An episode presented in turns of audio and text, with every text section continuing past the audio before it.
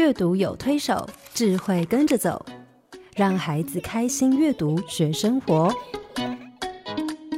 欢迎收听《阅读推手》。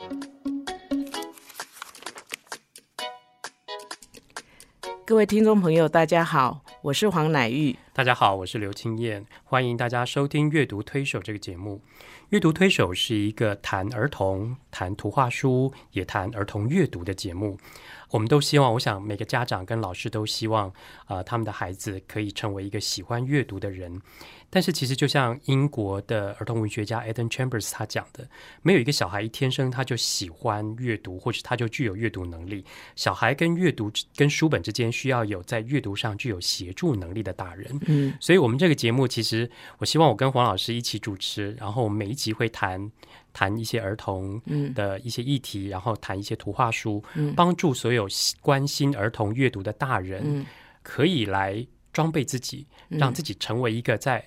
带领孩子阅读上是一个具有协助能力的大人。对呀，所以你如果现在在听这个节目，而且已经决定要继续听下去，那表示你就是一个阅读推手，你就是我们很希望跟你分享的人。是讲到阅读推手，我想在台湾谈童书来童书界来说，哈，非常重要的一个儿童儿童阅读的推手，其实就是黄乃玉老师，哈。王老师，你很早以前就开始在在进行这件事情，你可不可以谈一谈你什么时候开始？你不需要用这句话来呃凸显我的年龄好吗？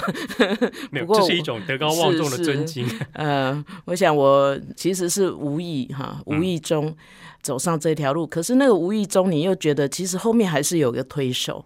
那我自己人生里面的阅读推手就是我的母亲，是她非常爱阅读，可是。在那个年代，其实没有人想到说小孩子也需要有有阅读习惯的培养。可是他因为是个身教嘛，他自己就是每天他也不出去跟人家哈拉，他就是在家里就 enjoy reading。他真的是喜欢，不是为了谁，或是为了升迁，或者是为了什么。所以我想在耳濡目染之下，我就一直深深的烙印了一个一个想法，就是。有一天，当我学会这件事情，学会阅读，我一定会是全世界最快乐的人。所以，所以阅读这件事情对孩子来说很重要，就是一个榜样。是他看到父母在阅读，其实我觉得父母的亲身的示范，其实就是一个在儿童阅读上最好的一个助力了。对，所以原生家庭的影响其实是很大，非常重要。对，我自己其实也是，我母亲非常喜欢阅读，她到现在。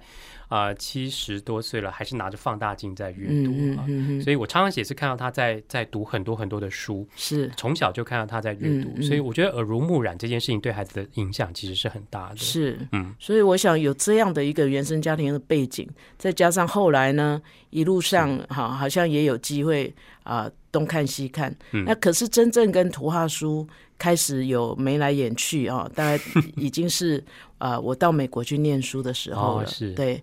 那我有有一段时间在我们啊南医大的图书馆打工，我就发现有一区啊很神秘，因为那个书跟其他那些啊精装本的那种。大部头的很有学问的书很不一样，嗯，可是常常也有很多人在那里，而且是大人，对，哦，如果都是小孩子，可能我也只是好奇而已。可是大人在看，我就因为我呃假工作之便嘛，是我很多时候我也需要走到那里去，去把书放回书架，所以我就开始非常惊讶的发现，原来有一个东西叫做 picture books，叫做图画书，然后这个图画书。呃，实在是，而且可能那个之前我想的图画书，可能也是孩子看的书。对。可是当我在那个那个情境之下，我忽然发现我也变成了小孩。是。而且那个图画书，它其实并不比那些大部头的书没有学问。嗯。它常常里面也蕴含着很多哲理。对。然后他用最简单的文字讲出最清楚的一些概念。是。哇，我简直是觉得非常的着迷。好，那后来呢？呃，就念完硕士，我回到台湾，我就在辅仁大学教书。嗯，那我觉得上帝真的是对我太好了，居然就丢给我一个课，叫做儿童文学。哇，很好，所以难怪你从那个时候开始教儿童文学，就一直在推广这件事情。然后，所以黄黄老师有台湾童书界教母之称啊，是儿童文学推广我。那所以那个儿童文学本来也比较讲是呃小学的小孩哈，是那个。儿童嘛，对。可是我自己接触比较多的是幼儿，而且我也深深发现说，其实如果到了六岁，嗯，孩子已经要上学了，你才嗯跟他谈这个文学，你才让他看书，我觉得这前面前面六年浪费了，对对，有点可惜。嗯、是，所以后来我也开始在思考，就是说怎么样用图画书，因为它是图文并茂哈，，然后来开始让孩子对阅读产生兴趣，是。而不是一开始就要让他硬邦邦的看那些字啊，然后让他记那些字啊词啊。嗯，我觉得对孩子来讲，可能不会是引起兴趣的一个好方法。是。那图画书，因为它有很多图，而且做得好的图画书呢，带给孩子的那个丰富哈，呀我就是超出我意料之外，所以我后来就开始会在图画书这这个部分特别着力。嗯嗯。呀我自己其实跟图画书第一次接触的时候是在大学的时候，可是我 高中的时候就已经在教会跟小朋友讲故事，所以开始会接触图画书也是因为我对讲故事这件事情有兴趣，然后我想要找更多的素材，嗯所以我大学的时候就到呃图书馆当说故事志嗯工。嗯嗯，那那样是那时候要上课，我也是在那个时候走进了你刚刚说的那个看起来很神秘的魔法的空馆是个好间。地方，对，所以 请家长多多带小孩去图书馆。可以，他可以跟很多很多的书相遇。对，啊我也是在那个那个神秘的空间里面第一次接触到图画书。是那我记得我第一次看到图画书的时候，我真的有那种五雷轰顶的感觉，是啊，就好像黄老师刚刚说了，它虽然很简单，可是它有很深的思考跟学问在里面。嗯好像我常常人生很多想不通的地方，哎、嗯一本书其实可以给我很嗯大的启嗯发。嗯所以我开始后来好奇一件事情是，孩子到底怎么阅读这些书？是所以我就把这个书借回去，在我大学呃住的地方的一个社区里面，我开始办我自己的第一个儿童读书会，嗯开始带一群小朋友，每个礼拜天下午啊、读这些书。其实带他们就一直延续到现在二十几年哈。我觉得就是带领阅读，让我一个最大的感受是，我觉得图画书是一个化繁为简的东西。是那它是一个嗯所谓的呃充满文学跟艺术的的表现在里面。嗯那这些东西其实很容易打动小孩，加上他谈东西跟小孩是有关的，对。所以小朋友在阅读的时候，常常就进到书里面去经历这些，嗯。然后书对孩子就开始产生影响力。对这是我后来非常着迷的地方，因为我常常看到孩子的生命、思考对啊、生活各方面都受到他们阅读的影响。对，嗯可是青燕，你不觉得有的大人不像我们这么幸运哦？对就是嗯从一开始我们自己就把自己当小孩，然后就走入那个图画书的世界。对。我我后来也是因为在分享很多亲子讲座啊什么分享的过程，我就发现说，可是大人因为太不认识这个东西了，嗯，一直到现在还有人跟我每次要跟我讲图画书，都讲成童话书。童话书，对，因为 我我们童年没有嘛，对。对，那很多大人呢，他因为不了解，我自己在接触的那时候，刚好台湾的图画书开始大量的出版，嗯，好，那当一开始都是大套书，很贵的然后要某种收入以上的人家里才可以有这么一整套。是。那你就发现说，很多大人买了书，他是叫小孩自己去看，对，然后我呢，我负责买书，你负责给我看读书，对，然后我我可能再负责问你、嗯。有没有看懂考试。一下，对，所以我们才会变成慢慢觉得说，哎，我们好像呃有一个任务，就是要当那个推手啊，就是一方面呃也让大人哈、可以来亲近图画书哈、嗯。然后他们来学会原来这个是什么东西，然后他们再跟孩子一起分享，而不是叫孩子自己去读。对，所以大人如果对儿童阅读的这个图画书嗯。是。并不了解的时候，其实常常会带来一些适得其反的效果。对。就是他不但没有办法成为阅读的推手，反而是一个阻力。对。啊，我曾经目睹过一个活生生血淋淋的例子啊哦，在诚品书店里面。嗯那有一次我在成品书店的儿童馆，我就看到一个非常让我心酸的画面。嗯有有一个妈妈带着小女孩进儿童馆，然后呢，嗯小女孩就在那边看书。嗯看完以后，她拿了一本非常好、非常经典的一本图画书，叫做《猜猜我有多爱你》。嗯哼，我想我们我们都很喜欢那本书，嗯觉得非常棒的一本书。那我看他的年纪大概只有一年级或二年级，他就拿那个书跑去找他妈妈说：“他一定妈妈，很兴奋。对，他说妈妈，我想买这本书。”嗯结果她妈妈翻一翻就放下去了，就说：“不要买这个，这个这么多图，然后只有一点点字，我们去买这个字比较多的。嗯然后那个小女孩大概真的很喜欢那本书，所以就一直跟她妈妈撸。嗯嗯她妈妈受不了，就说你去找爸爸。嗯，好，爸爸要买就让他买。嗯结果我就跟着他，他他爸爸在杂志区看杂志，我就跟着那个小女孩，啊对你这个就就跟着那个小女孩出来嗯 到那个杂志区，然后看到他拿了那个书去问爸爸。半讲了半天以后，他又回儿童馆去跟妈妈讲。我显然爸爸是叫他回去，嗯结果黄老师，你知道最后结果是什么吗？没买啊，是爸爸妈妈就是各牵小孩一只手，没买也就没买也就罢了，一路一直骂他哦说，每次带你出来你就吵吵吵吵吵。嗯他说下次不要带你出来了。嗯，你知道我当下其实有一个冲动，是我很想拿那本书 去结账然后送他。嗯对，我想这就是大人对对于小孩阅读的这个图画书的不理解所造成的影响。对对，对，所以我想孩子。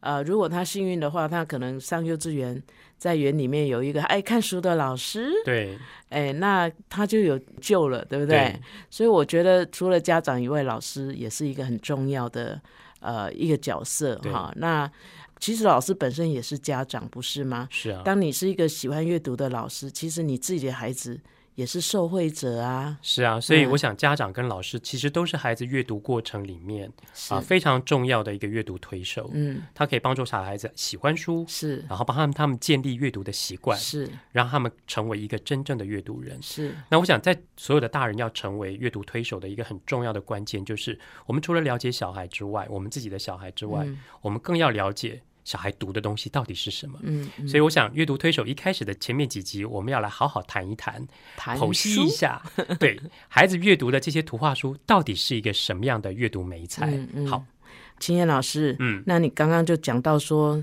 我们大家都需要多认识图画书啊。对，要认识，当然要多看呐、嗯不过在多看之前呢，你能不能给我们一个定义啊？就是说，定义本来也有很多种嘛。嗯嗯那你觉得用到现在，你最常用啊？你去演讲的时候，你觉得比较四平八稳的一个定义是什么？什么是图画书？我想我在跟家长或老师介绍图画书的时候，我都会跟他们强调几个重点。第一个就是图画书的对象，阅读对象到底是谁？嗯那图画书针对的儿童阅的对象当然是儿童，所以它是儿儿童是阅读的主体。嗯，那既然是以他们为对象，嗯，所以所有的图画书的呈现方式、书写内容以及它的啊、讲的东西、主题等等，都要配合跟儿童是有关的哈。嗯所以对小孩来说，他们是比较图像思考的，说所以图画书要很多的图，嗯。然后他的文字比较少，也是。比较符合儿童阅读的经验。嗯。所以我觉得一本好的图画书，其实它是以以儿童为对象，嗯。透过一连串的图画配合比较少的文字，或者是有的图画书是干脆干脆一个字都没有的，嗯然后他们去组成一个图文结合的一个关系，然后来诠释所有跟儿童有关的事，然后也跟他们讲一个好听的故事、嗯好看的故事。所以很多家长问我说。怎么选一本好的图画书？我觉得图画书最特别的地方在在于它有图像跟文字，是图像跟文字的结合方式就有非常多种哈。这个以后我们在节目可以陆陆续续来讨论。是，嗯但是我常常跟很多家长谈怎么选一本好的图画书时，你可以跟你的朋友或者是你的伴侣一起到书店，嗯然后你们拿一本书，你可以请你的另外那个同伴念给你听。嗯你先不要看图，嗯你先听他念这个故事，念完以后你再去看图。嗯如果你你听完故事的文字的内容，你再去看图的时候，你发现文字跟图像让你感觉不太一样，嗯，也就是说那个感觉不太一样。冲突吗？对，有的是有冲突的，有的是那个情绪突然被放大了。嗯嗯。你听文字的时候觉得好像没有那么感动，可是嗯看了图以后变得更感动。嗯。还有就是文字跟图像是不一致的，嗯。好像有一些落差，然后你这你要必须思考这个中间之间的落差的原因是什么。嗯，如果产生这样子的状况的时候，嗯这本书啊，我觉得你就可以好好的再读一读，再想一想，嗯。因为它可能是一本不错的图画书。嗯。嗯。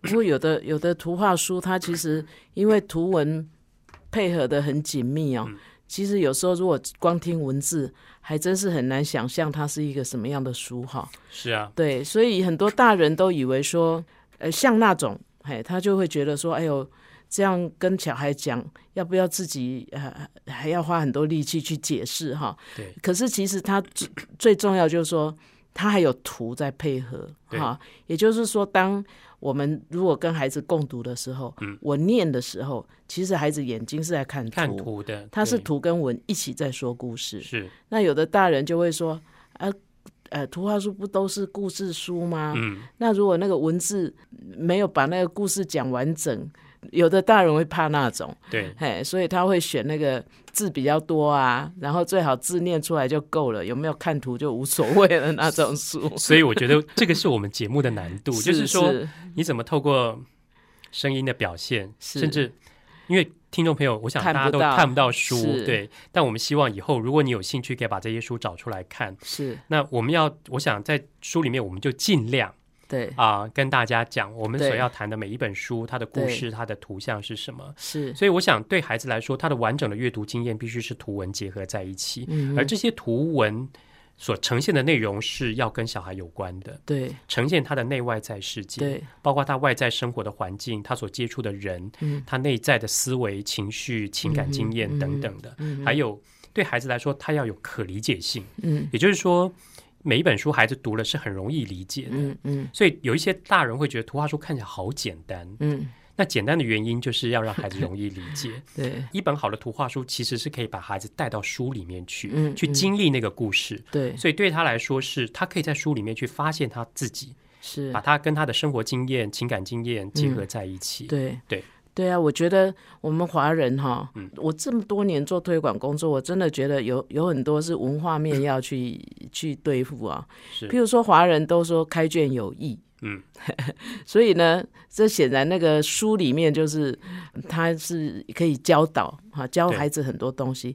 可是我们又把教导当做教教训，当做教导。对，所以你不觉得有一些图画书，大人会很想买的，就是那种教训的 啊，好像买一个老师对，买一个老师，或是买一个什么回家哈，那可以帮你教训小孩。嗯那我觉得这样好像不太好哈。对，可是我我自己真的觉得说，我有时候会问家长，我说你觉得朋友跟老师谁对孩子影响大？然后想想会说。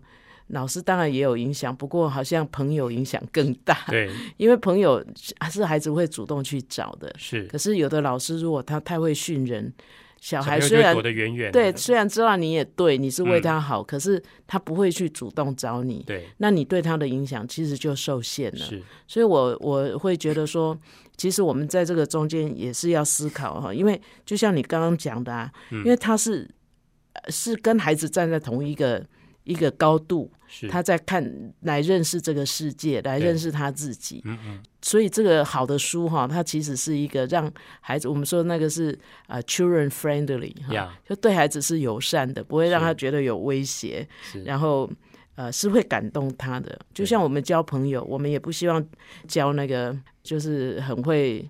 让我们觉得很自卑，或者是觉得说他都对我都错的朋友，或者是很有压力的朋友，对对对。对对。然后我们交朋友也是需要有一些机会哈，是，然后如果有朋友介绍，就像我们的朋友，很多是你的朋友，你介绍给我，我的朋友，我我介绍给你。那图画书也是这样，有好书也是要互相介绍，是，所以我们会在这个节目里面陆陆续续来介绍一些我们的好朋友。对，我们的好朋友，我们相识多年的好 对老友，对对，然后常常跟他聊天的好朋友，是来跟呃呃各位听众朋友分享。是嗯，所以我想，嗯，一本好的图画书，它其实必须要有这些要件，它一定要是。以儿童为对象，关心儿童所是。生活面，这样才可以跟他成为好朋友，是，让他让他可以在书里面可以找到他自己，对他会觉得他懂我，他会觉得那本书懂我。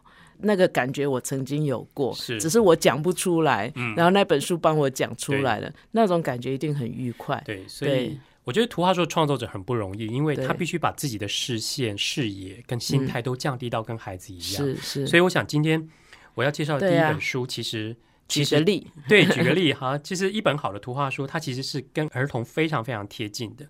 那我想我今天就举一个例子，这、嗯这本书呢，我今天要举这本书其实非常经典的一本书。嗯这本书的作者叫做艾兹拉·杰克季兹。嗯，那这个作者非常特别，是他是一个波兰裔的犹太人，嗯。那他就跟着父母移民到美国，嗯。但是他住的地方在纽约的布鲁克林区。嗯，布鲁克林区，黄老师我们都知道，那个地方其实比较中下，对，比较中下，而且比较人嗯人种比较杂的地方，所以他每天从他的窗户往下看，看到很多很多的非裔中南美洲裔的小孩在那边嗯。玩耍。所以他的故事非常特别，都是以这些孩子在等于在记录这些孩子的生活过程。嗯那我今天要讲的这本书叫做《彼得的口哨》，嗯这是他创作的图画书里面非常重要的一个系列。我说一个系列是因为彼得不只是出现在这本书里面了。嗯那这本书呢，啊、他其实最早彼得的角色是出现在他一九六零年所写的一本书，叫《下雪天》。嗯，啊，黄老师我们都很熟那本书，是这是一个小是很经典，对小男孩出去在下雪天的一个小 小小小嗯小小的历险哈。是那彼得在那个时候还是一个非常小的小孩。那到了这本书呢，彼得开始稍微大一点了。嗯你知道，稍微大一点的孩子就开始喜欢尝试一些新的东西。对，这边讲彼得要学会吹口哨哈，难呢，，对，很难。要吹得满脸的口水，对，所以这本书很有趣。它一开始书翻开来的第一页，书名页上你就看到有一只小狗，然后你其实就可以觉得，好像彼得的口哨跟这只狗似乎是有关联的哈。嗯好，那彼得呢很想要吹口哨，嗯可是呢，因为他为什么想要吹口哨？是有一次他在街上看到有一个比较大的小男孩，嗯用吹口哨的方式在叫他的小狗。嗯那他那个小那个大男孩一吹口哨，小狗就跑过来。嗯，所以彼得就想学学学吹口哨。他学了一次，试了几次以后都吹不出声音来，然后他就在原地转圈圈。你知道，原地转圈圈转久了以后，头会晕，对不对？嗯然后等他眼睛睁开，那个眼前的东西就一会儿上一会儿下。这个时候，他看到他的狗威力过来了，嗯，然后他就发现路边有个纸箱，他就躲在里面。他心里想说，如果我这个时候吹个口哨，威力一定会停下来。嗯对，可是他吹不出声音来，威力就走了。于是彼得又开始做别的事，他从纸箱里面出来，然后呢，从口袋里拿出彩色的粉笔，在地上画了一条长长的线，一直画到家门口。彼得站在那里，又试着吹口哨，因为他想，如果我可以吹出声音来，妈妈就会来开门。可是吹到两颊就酸了，还是吹不出声音来。回到家里面，他戴上爸爸的旧帽子，让自己看起来像个大人。嗯然后他又对着镜子吹口哨，可是还是没有声音。嗯彼得发现妈妈呢正在看他，他就假装自己是爸爸。他说：“嗯太太，我今天提早下班了，彼得呢？”嗯妈妈回答说：“他不在哦，他和威利出去了。”彼得接着说：“哦，那我去找他们。”彼得就沿着人行道上的裂缝走，走着走着，他又想离开自己的影子。彼得跳起来，终于和影子分开了，但是他一着地，又和影子连在一起。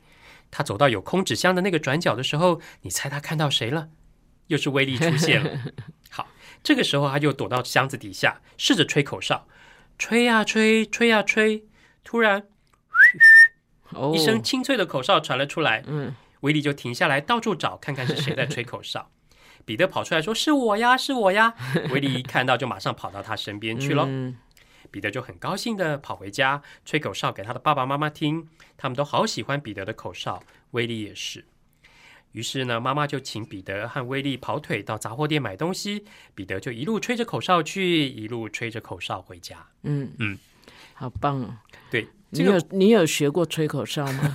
你吹的不错耶，那个也是经过一段尝试的过程，我记得喷了我很多口水这样。嗯，对，很多大概呛喷了很多口水出来。对，但是我觉得呃，艾兹拉杰克季兹在写这本书的时候，其实他就是在观察儿童日常生活的表现。是，他讲一个小男孩嗯很努力的想要学习一件事情的过程。嗯，黄老师都知道，那个小小孩学会一个东西，要学一个东西的过程，对并不是那么顺利，对对不对？对，而且你你你从这个书里面哈，一方面他虽然是很简单，他的角色就是一个男孩跟一只腊肠狗，嗯，可是呃，他其实在讲一个成长啊，对对对，他一直想长大，是，可是长大毕竟是要等待很久，而且不是每马上看到。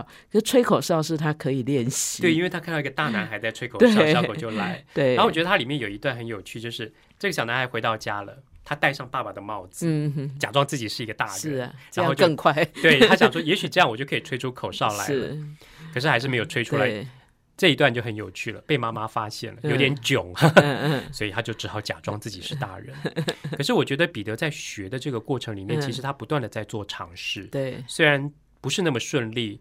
每一次尝试之间，他有做不同的行为转化，这个是幼儿非常呃明显的一个特质。是对。是，那一直到他最后终于吹出了口哨，把嗯威力叫来了，那证明是什么？我长大了，对不对？对对，那我觉得季兹非常有趣的是，他把一个很重要的道理放在最后一页，就是说，小孩子他学会吹口哨，他有一些能力被具备了之后，他长大了。嗯，但长大这件事情会伴随着什么？责任，对不对？孩子长越大，必须负担越多的责任。嗯所以最后他说：“妈妈请彼得跟威利跑腿去杂货店买东西。”彼得一路吹着口哨去，一路吹着口哨回家，嗯嗯，表示彼得已经有能力担负这个责任，去帮妈妈跑腿买东西了。是那很多小朋友其实就可以从这本书里面去看到他们自己的影子。对，也勾起我想起很多呃小时候曾经很努力想要学的一些事情。对，呀，可是如果大人就让你试也就罢了，有嗯时候大人会打击耶。是啊我，说不，这做这这样做什么？吹口哨，女孩子吹口哨对。很不正经哎。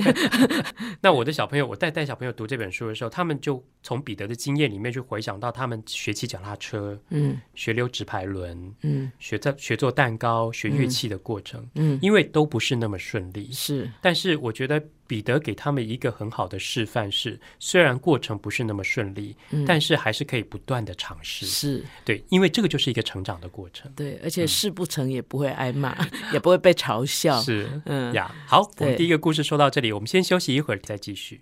好家庭联播网，中部地区古典音乐台 FM 九七点七，北部地区 Bravo FM 九一点三。欢迎你回到阅读推手的行列，谢谢老师。嗯，刚刚那个故事好好听哦为什么我听那么多次，看那么多次，还是每次听还要感动？哈所以经典就是经典，是是，而且你就觉得好像会勾起你一些童年的回忆。，对他就是个老朋友。是他就是一个啊、呃你随时看，你一次再看，都会让你回想很多事情，然后你有很多对话的一个老朋友。对这就是一本好书。是嗯。其实我觉得，即使对我我们大人来讲，我们也是不断在学东西呀、是，然后那个学习并不是只有小孩的一个特权或是他的责任啊。对，其实我们每一个人一生都在学习，而且都会经过彼得口哨这样的对对对经验。对对那你学会一个东西，你就被 empower，然后你就可以再去服务多更多人。而且你可以再去学习更难的东西。对，我觉得很棒。嘿，那那个我们都都一直在强调说，其实好的图画书就是要跟让孩子觉得友善哈，嗯就是让他觉得啊，他他懂我，嗯，而且我懂他。是嘿，那你能不能再跟我们多谈一下？就是说，这么多年来，你推广阅读，你跟那么多的小朋友讲故事，那么多的人都听到你的演讲。那通常你在谈图画书的时候，哈，你一定会提到他的。孩子的阅读的特质，嗯。嘿，那你能不能再跟我们多举一些例子哈，谈一下到底那个呃阅读的特质跟一个图画书它这样被做出来、被设计出来，其实图画书不是随便画画，是是它每一个点，它每一个画面都有它很精心的设计哈。那我们如果大人不懂得读，就看完就说啊，然后嘞，对，所以我常常在跟很多家长老师强调一件事情：是一本好的图画书，不是写了一个故事然后配上图而已，它是图像跟文字都是很精准的一个设计出来的产物的一个阅读美材。所谓设计，设计背后就有一些设计的原理在。是那图画书设计的原理是 follow，是根据儿童的阅读特质去设计出来的。嗯那儿童阅读特质跟我们大人很不一样啊。嗯黄老师，你你一般看那个厚厚的一本文字书，是，你翻开来，你你会从哪里开始看？那当然就是从那第一个字，对对对，从第一个字开始看。对但是我们跟孩子一起阅读图画书的时候，我们把书在他面前打开来，小孩子一定不看文字，他看什么？图画因为他是图像思考的动对物，对所以他眼睛是盯着图。对那这个就会造成一个状况，就是嗯我们大人习惯看文字，小孩习惯看图。我们阅读的是不同的东西，是。会造成我们阅读的速度不太一样。对啊，譬如说，嗯。很多家长，如果你在家里有那种三五岁大的小孩，嗯。你在念一本图画书给他听的时候，一定会有一个状况是，你发现你念书的速度跟孩子不一样。对，你这一页的文字有时候还没念完，小孩他就急着，想翻，，对，他就想然后翻，就会被被斥责一番。对，说我还没讲完。对对。那有时候你这一页念完了，你想翻，他不让你翻，，对，啊原因等一是下对，等一下，因为他在看图。是他图如果看完了满足了，他就会想翻下一页，想知道发生什么事。所以嗯小朋友跟大人眼睛落的那个点其实是不同的，是这是一个第一个最大的非差异常不同。对对那这个不同之处会引发第二个阅读特质的差异，就是小朋友阅读图像，图像是比较是用直觉感觉在阅读。嗯这个图让我觉得很温暖，这个图让我觉得很悲伤，或这个图让我觉得很愉快。嗯，那我们大人在念文字的时候，文字是比较是抽象的、是理性的，嗯有逻辑推理的，然后有必须要理性思辨的。嗯，那图像是思考。，对，图像是比较直觉的，是比较感感觉性的哈，所以小朋友是比较注重，他是用他的感觉在阅读，嗯。而不是用他的理性在阅读，嗯。因为他读的是图像。他在阅读图像的时候，加上他听到我们念文字，他把这两个东西整合在一起，嗯。他在经历这个故事的过程。嗯。所以翻开第一页，我们在念故事的时候，他就在经历这个故事，嗯。然后呢，他就从书里面去找到好像跟他很接近的角色，嗯。于是有一些认同，嗯。然后开始产生一些跟他自己生活经验、情感经验的关联性的思考。嗯然后呢，加上孩子有一个东西是大人没有的，嗯那叫什么？想象力。是。对，所以有时候孩子在在回应的时候，嗯，譬如说你在念的时候，他会插嘴，或者是他呃，就像我刚刚这样会插嘴，或者会是打岔，对打岔，嗯，或者是他会忽然呃问一个不是在你你念的那个范围里面的东西，对。或许就是他看到图里面有一个吸触动他的东西，对，他就问出来了。嗯，可是大人有时候会在那个时候觉得有点挫折，是。觉得说你都没有在听，我不是在念那个哈。对，，嗨，嗯。所以我常常喜欢做一个比喻，就是小孩在阅读一本图画书，很像我们大人在看电影。嗯。你进到电影院里面，灯光暗了，荧幕嗯。出来，音乐出来，然后角色出来，嗯。有一些对对话的情节开始发展的时候，嗯，我们常常就不知不觉就进到那个电影里面去。是，是然后我们开始去经历那个电影。是有时候那个故事里面演的东西跟我们完全无关，是。可电影里面演的那些角色啊、情节嗯跟我们嗯。没什么关系。可是你就陪着那个主角掉眼泪，或者是哈哈大笑。或。是紧张，对，嗯。因为你在，因为你人在电影里，是。小朋友在听我们阅读图画书的时候，他人也在书里，嗯，所以他是在经历这一切的。那这故事里面的角色的喜怒哀乐，他都可以经历得到。是这比喻非常好哎，是。对，所以我有时候去嗯。看那个惊悚片，嗯。呃，我会那个遮住眼睛跟遮呃塞住耳朵，呀然后就浪费半张票。对，因为你在里面，你好像身对。可是有时候想起来好笨哦，对那是电影嘛，你是一个这么大的人，可是孩子进入书里面，他真的会跟那个剧情、跟那个书的故事，或者是主角，会或者是某些连接在一起角色，对，它会连接。所以其实一本好的图画书的创作者，他其实必须非常了解小孩的。嗯，嗯对我举一个例子，好，我想我们都很喜欢一个作者，是一个英国的创作者，叫安东尼·布朗，对不对？是安东尼·布朗的作品其实。啊、有时候不是那么容易读，因为他的图像跟文字的结合非常的微妙。但是他永远都在呈现孩子，他把自己的童年经验或者像成长的过程的经验，常常就啊、创作在他的书里面。他有时候把自己画进去。对，他也把自己画进去。对，那他的书你就必须用孩子的眼光好好去看图，不然你会 miss 掉，会漏掉很多东西，很多很重要故事里面的讯息。譬如说，有一本很经典的书，我们都喜欢，就叫《大猩猩》。是，我自己非常非常喜欢这本书，因为这本书其实要讲起来有很多很多的内容可，以谈，好丰富的书，非常丰富的一本书，而它的丰富绝大多数来自它的图像哈。是我把故事稍微提一下，大猩猩讲的就是一个孤单的小女孩，她是一个单亲家庭，是然后她每天跟爸爸亲爸爸，对她有个爸爸，但是爸爸跟她好像似乎不太亲，就是她每次想要找爸爸带她去做什么，去去去做很多事情，爸爸都说没空。那这个小女孩非常喜欢大猩猩，她就很希望爸爸有一天可以带她去动物园看猩猩，可是爸爸永远给她的 answer 答案是什么？她没有空，嗯，所以大部分这个小女孩就是一个人在孤零零，孤零零的在看电视哈、那在她生日的前一天晚上呢，她要睡觉的时候，上床睡觉，发现哎有一个包裹，有一个小礼物放在她的床上。她打开来看，是一只玩具星星。嗯她心里想说，我要看的是真正的大猩猩，才不是这个玩具星星。嗯所以她就把这个星星丢到墙角的玩具堆里面。可是没想到半夜发生了一件奇妙的事，嗯那个星星越变越大，越变越大，越变越大，而且变成一只真正的大猩猩。嗯那只大猩猩呢，就弯下腰来问安娜说：“安娜，你想不想去动物园看星星啊？”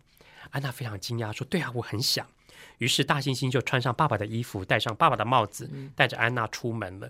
一路牵着她，搂着她，抱着她，然后荡着树，一路荡到动物园，带安娜去看了星星。嗯安娜看了这些星星，觉得这些星星很漂亮。嗯，可是因为他们都关在哪里？笼子笼子里，所以她觉得、啊这些猩猩其实都不快乐。那看完大猩猩以后，大猩那个猩大那个大猩猩问他就说：“那你接下来想做什么？”安娜想去看电影，她肚子饿了想去吃东西。嗯那大猩猩都带他去，最后大猩猩呢还带他在公园里面跳了舞，嗯然后送他回家，跟他亲吻，说晚安。后来到第二天早上，安娜睡醒的时候，发现她那只玩具猩猩就躺在她身边。嗯她非常兴奋的跑到楼下，想把这个梦告诉她的爸爸哈。嗯没想到她爸爸开口就说：“诶，安娜，生日快乐！你想不想去动物园玩呢？”嗯安娜吓了一跳，她对着她爸爸发呆哈。嗯，你变猩猩了。其实对我觉得在安东尼布朗这本书里面，嗯。梦境里面出现的那个大猩猩，就是安娜对于爸爸的一种理想的投射。是，他在现实生活里面，我觉得安东尼布朗最厉害的一点就是他用超写实的绘画方式，把一些想象的世界、或者是梦境的世界跟现实结合在一起，嗯。然后他把孩子的想象力都放在这里面了。用梦境去呈现，是，安娜一直渴望爸爸带她去动物园，嗯，去看星星。可是她在在她的梦境里面，爸爸变成了什么？星星，对所以变成后来是，对。他们呃那种他期望的那种父女的感情，，对，其实是在他梦境里面那个星星身身上上得到带他满足，做什么，对，得到满足。嗯所以他的书里面常常让孩子从透过想象的世界去寄托他们内心的渴望，嗯嗯，甚至解除他们的不安跟焦虑，然后让他们脱离那个困境，最后得到一个非常情感上的满足。那在《大猩猩》这个书里面，其实就是哈。嗯那我常常喜欢留意啊、请那个爸爸妈妈或者是老师们在看这本书的时候要留意一点，就是安娜在跟大猩猩出门一路要去动物园的过程，他们之间的肢体距离。刚开始出门的时候，大猩猩是牵着安娜，嗯。后来大猩猩抱着安娜嗯。在荡在树上荡秋千，最后要进动物园的时候是背着安娜，嗯。然后搂着安娜，嗯。看大猩看那个笼子里的猩猩，嗯甚至最后安娜在公园要去公园跳舞的时候，安娜骑到爸爸的背上，呃对大猩猩的背上，嗯，对，然后大猩猩送她回去的时候，大猩猩还亲吻了安娜。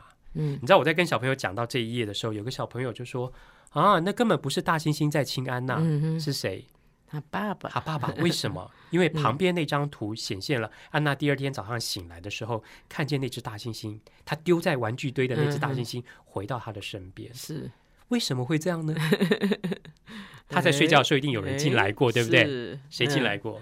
他爸爸，对，爸爸进嗯。来，然后也许把玩具对猩猩放到他枕头边，然后亲吻他一下。不过我想象，嗯我如果是那个爸爸，我进来，然后看我送给你的礼物，你给我丢在墙角，我想他应该有一些检讨吧，对，有一些反省嘛。嗯所以当第二天安娜醒来，想去跟爸爸讲她这个梦的时候，嗯，爸爸反而弯下腰来问他是，说：“哎，安娜，你想不想去动物园是玩啊？”嗯，我觉得安东尼布朗很有趣的是，他安排大猩猩跟爸爸其实在前后做了相同的动作，对，而小朋友都会留意到爸爸的那个牛仔裤后面的口袋里面放了一根什么香蕉，不是手机，是香蕉。是。其实这个是安东尼布朗的一个幽默感，幽默，对，去做一些啊、相对应的对影射跟投对射，对，看懂的人就会很有慧心啊，不过，看不懂也无所谓了。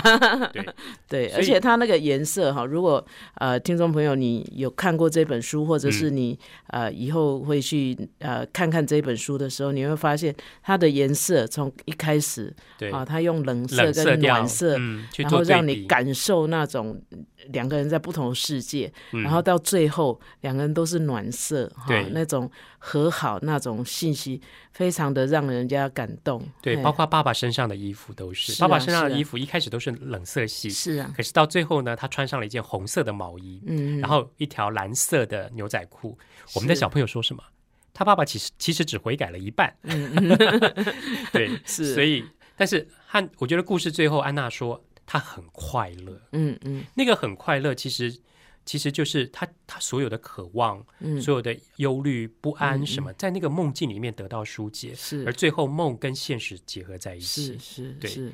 那这个是安东尼布朗其实很很会呈现孩子想象生活世界一个是。很很重要的手法。是，嗯。所以我们用这本书举例了哈。嗯。我想我们看过的书里面也也还有一些哈，真的是非常耐人寻味。我觉得图画书有的你看完就觉得啊还不错，然后就摆着了。对，可是有一些书哈，像大猩猩这个，就是哎，其实我你一再再看，对。看再看，因为我本身比嗯。较不是图像思考的人，嗯。嘿，我我看什么东西，我马上就跑出文字来。是。可是当我看这本书的时候，我也是觉得，我好像每次翻开任何一页，我都有新的，我都有新的发现。发现，才，发现哦，原来床单是这样，哦，原来那个那个灯罩是这样，对对啊，有时候是别人讲出来，我才赫然发现，对。啊我常常视而不见呢。呀，嗯。尤其是安东尼布朗喜欢揶揄一些名画，是是在这里面你可以看到一些名画被他做一些改变，其实图画书要画嗯。的好的哈，不是只是会画画，是。它本身的艺术素养也要很够哈。是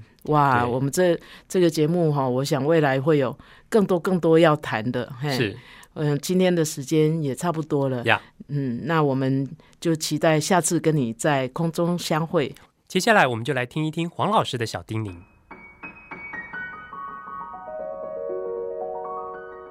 乃玉老师的阅读小叮咛。呃，阅读这件事情，你觉得最重要的是什么呢？我个人觉得身教其实是我们在鼓励孩子、陪伴孩子阅读里面最重要的。身教、敬教、言教，言教当然就最容易啦，哈，因为我们就念念孩子嘛，哈，那孩子觉得很烦。好吧，读给你听，或是看书给你看哈。那身教呢，就是我们自己就要有一些行为哈，有一些行动，而且不是只有一天两天啊。我们要让孩子看到，我们本身就是很享受阅读这件事情。那敬教呢，当然呃，我们最熟悉的孟母三迁的故事就是这样啊。因为孟母为什么要一直搬家哈？应该不是为了换比较贵的房子哈，而是因为他觉得有一些环境会让孩子他有有同伴，他有一个向上的环境哈。那其实三个都重要啦，言教、身教、敬教都很重要。可是呢，对一个孩子来讲，我觉得最需要的，可能尤其在阅读上面，可能就是身教哈。因为很多时候我们说太多哈的时候，孩子也是。呃，言者谆谆，听者渺渺。任凭我们这个满腔热忱，哈，我们实在是很很多好意，可是呢，忠言毕竟是逆耳的嘛，所以呢，言教的效果很有限，哈，不小心也会造成冲突，啊，有时候要是孩子真的很大胆，他顶你一句说你自己都不看书，为什么叫我看？那实在是很丢脸。那身教是比较麻烦一点啊，说起来很矛盾哈。我们大人希望小孩子做的哈，常常是我们自己做不到的。可是我们又是恨铁不成钢嘛，哈，出于这个我希望你要比我好这种爱子心切哈，那我们实在是哈不会满足于跟自己差不多的标准。如果孩子跟我们差不多，我们就觉得这样不够好吧，哈，所以我们很容易看到很多父母说了半天哈，孩子真的是很不服气哈。就像我们在吃东西，我们不吃的，拼命跟孩子说这很营营养，你要吃。我想我们自己都当过孩子，你也知道说这种效果是很差的。那身教的确是要花一点力气，可是很有效诶。哈，因为这种行为的示范哈，就像我们自己在小时候也看到父母在看书哈，而且是主动的看书，我们就会觉得这是一个有价值的事情。所以我想在这里我要提醒你哈，让我们啊在帮助孩子喜欢阅读之前，我们自己先成为一个喜欢阅读的人。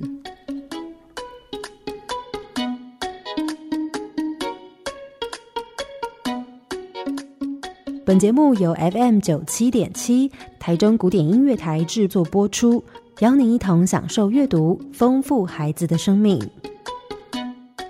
如果你喜欢今天的内容，欢迎在 Apple Podcast 评分留言，跟我们分享你的想法。感谢您的收听，我们下集再见，拜拜。